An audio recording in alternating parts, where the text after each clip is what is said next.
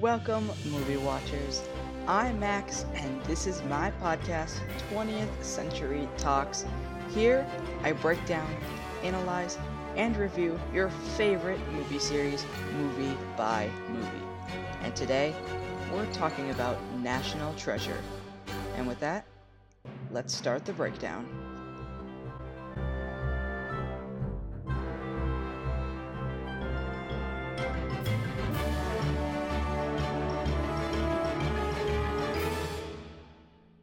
We start by learning the story of a secret society called the Masons and a treasure.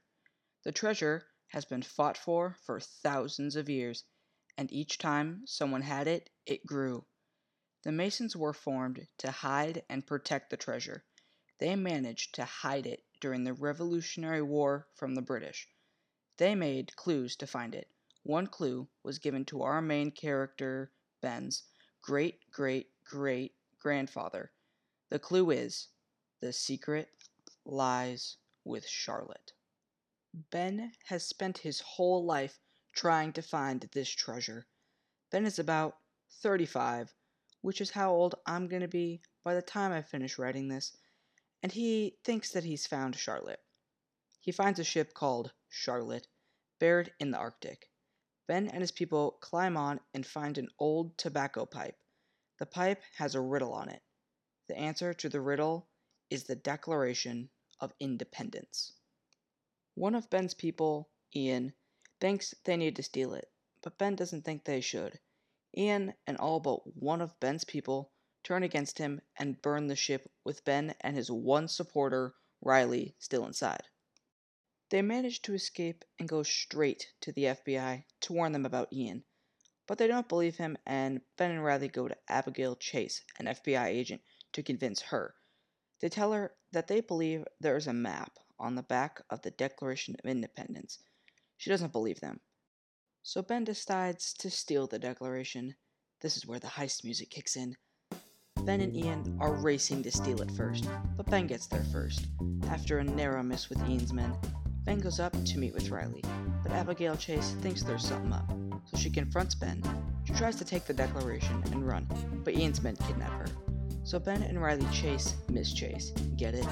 Ben rescues Abigail, and the team goes to Ben's dad's house. Ben's dad thinks that the declaration is an animal skin. Ben finds a series of numbers on the back of the Declaration of Independence.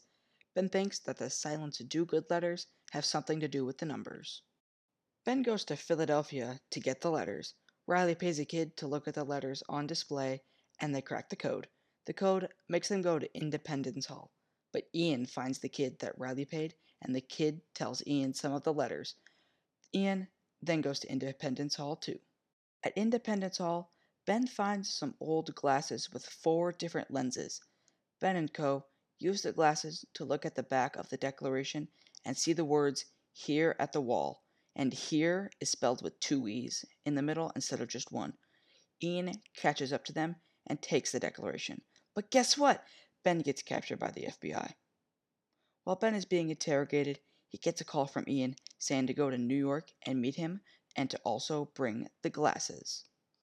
Ben goes to a flight deck that's on a river with the FBI following him, of course. Ian's men are there and tell him to jump into the water away from the FBI. Ben does, because why not? And just underwater, one of Ian's men is waiting for him with oxygen. They go to another location to get away from the FBI. Ben is informed that Abigail made the plan to get him from the flight deck.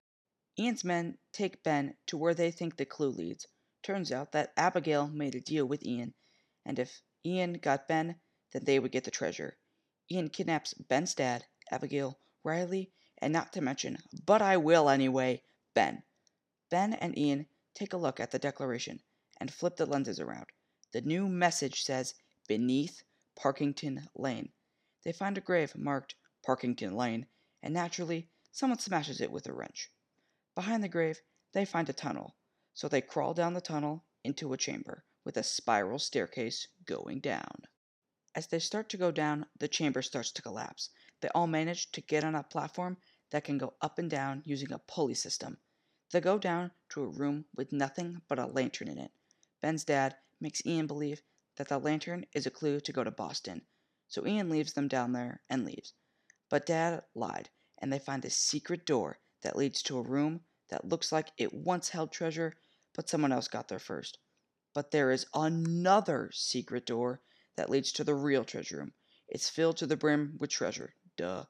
And it has another way out. But when they get out, the FBI is waiting for them. Ben tells them where Ian is, and he's arrested. Ben, Dad, Abigail, and Riley live happily ever after. Until National Treasure 2, of course, but we'll cover that in the next episode. Now that you have a good understanding of National Treasure, let's talk about reviews. This is a PG 2004 action adventure with the tomato meter only giving it 46%. I would personally give it 4 stars. I really like history and puzzle type of things, so take that with a grain of salt. I also love Indiana Jones, and this movie totally gives me that tone. This movie was like an Indiana Jones, Mission Impossible, Sherlock Holmes hybrid. So if you like any of those, please check out this movie. The name is a bit misleading because they don't actually find a national treasure, but I still like it. I don't think that the FBI had to get involved so early. For like three fourths of the movie, we only know that they're looking for them, but we only see them like two or three times. I also think that it got kind of excessive with all the getting caught, then getting away. But overall, I think it's a great movie, and clearly many movie critics don't, but I highly recommend watching it. It's always fun and entertaining. I hope that you liked my very first episode of 20th Century Talks. I write all of my own episodes with music by Kevin MacLeod. I also watch the movie that you hear me talk about for each episode, so a follow on Spotify would be so much appreciated.